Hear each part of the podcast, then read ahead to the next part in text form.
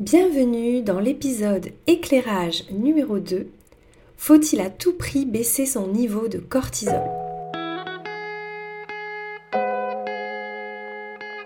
Bienvenue sur Plénitude Podcast, le podcast pour te libérer des troubles liés au stress chronique. Je suis Julie, professeure de yoga et naturopathe, mais aussi une grande sensible, qui a longtemps souffert de troubles digestifs, d'anxiété, d'allergies et d'autres troubles liés à mon système nerveux.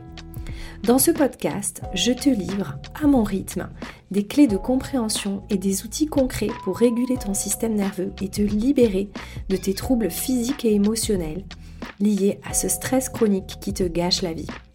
Si toi aussi, tu veux être acteur, actrice de ton mieux-être et de ta santé et enfin ressentir une sensation de plénitude, ce podcast est fait pour toi.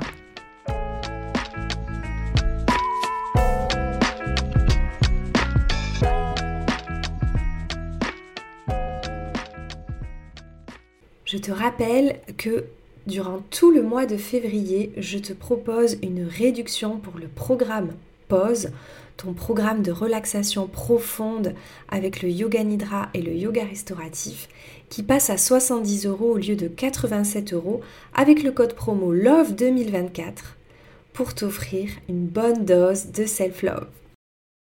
Bonjour et bienvenue dans le deuxième épisode de la série Éclairage, les petits épisodes courts destinés à t'éclairer sur un sujet, une idée reçue, une fausse croyance ou tout simplement à faire un déclic pour toi. Aujourd'hui, on va parler du cortisol et de la croyance qu'il faut à tout prix le faire baisser. Alors la question que je te pose aujourd'hui est, faut-il à tout prix baisser son niveau de cortisol? Tu vas voir, si tu tapes cortisol dans un moteur de recherche, tu vas trouver tout un tas d'articles sur comment faire baisser son taux de cortisol. Alors, tout d'abord, je voulais te rappeler un petit peu ce que c'est que le cortisol. Eh bien, c'est l'hormone sécrétée par nos glandes surrénales en réponse à un stress. Donc, c'est ce qu'on appelle communément l'hormone du stress. Le cortisol, il suit un rythme circadien avec un taux qui est plutôt élevé le matin c'est ce qui va nous permettre de démarrer la journée et qui va ensuite diminuer tout au long de la journée pour atteindre son niveau le plus bas le soir, pour nous permettre bah, de nous endormir. Le cortisol, c'est vraiment une hormone qui joue un rôle très important dans la régulation de plein de grandes fonctions de l'organisme. Il permet notamment la libération des sucres à partir des réserves du corps pour répondre à un besoin plus important du corps à un moment donné. Ça peut être euh, un besoin de sucre au niveau des muscles, au niveau du cœur ou même du cerveau. Et notamment, euh, c'est très utile en réponse à un stress qui va activer une réponse combat-fuite du système nerveux. Ça, c'est ce que je t'ai expliqué dans le dernier épisode du podcast, l'épisode 32. Donc effectivement, quand on est dans cette réponse de stress, dans ce mode combat-fuite, eh bien notre corps a, besoin de beaucoup plus de glucose, de sucre, et donc le cortisol va permettre la libération de ce sucre pour l'envoyer là où on en a besoin. Il est également sécrété du coup quand on fait du sport à un certain niveau d'intensité, puisque le corps va aussi avoir besoin de sucre à ce moment-là. Il va permettre aussi de stimuler la libération des lipides et des protéines dans la plupart des tissus et donc il va avoir un rôle sur la redistribution des graisses. Et puis il participe au maintien de la pression artérielle, à la réaction anti-inflammatoire du corps et donc à notre système immunitaire. Donc c'est tout à fait juste euh, de dire qu'un excès de cortisol va mener à des maladies, à des dérèglements. Et c'est pourquoi on trouve autant d'articles sur le sujet, parce que le stress euh, est partie prenante de notre vie. Hein. C'est vraiment cette fameuse réponse combat-fuite dont on a beaucoup parlé dans le dernier épisode.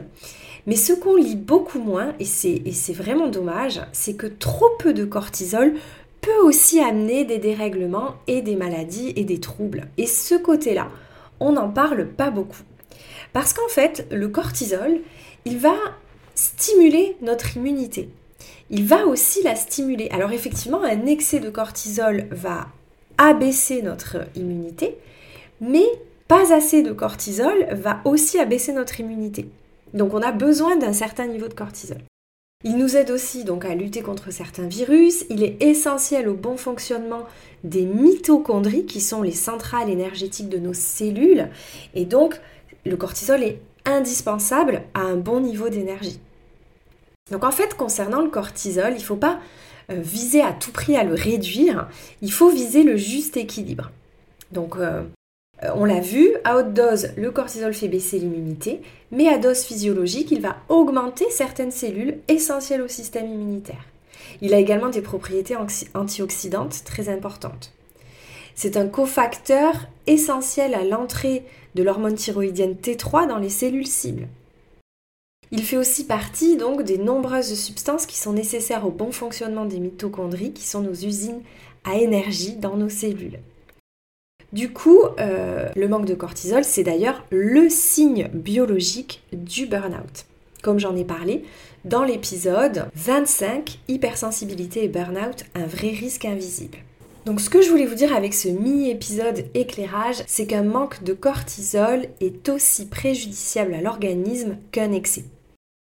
Alors, si vous ressentez une grande fatigue, un peu permanente, qui fait suite à une longue période de stress, vos yeux sont cernés, votre visage est un peu creusé, vous avez des douleurs articulaires, des envies de sucre et de sel, peut-être une tension un peu plus faible que d'habitude, des douleurs articulaires et musculaires, une moindre résistance au stress, une réactivité très importante.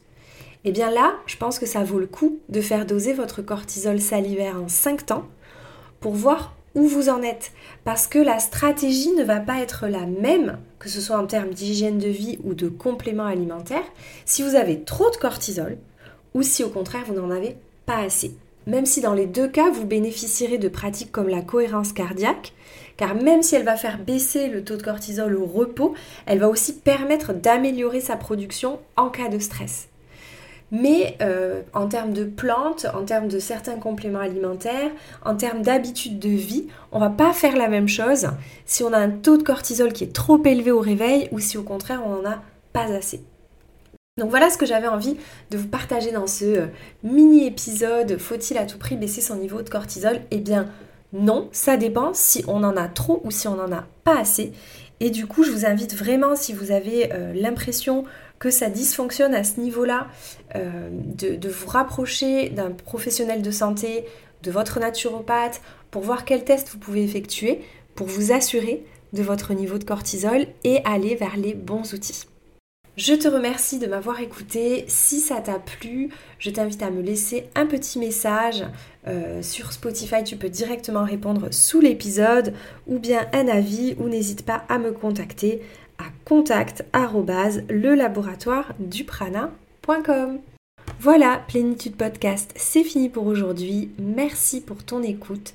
À très bientôt pour un prochain épisode et n'oublie pas de prendre soin de toi.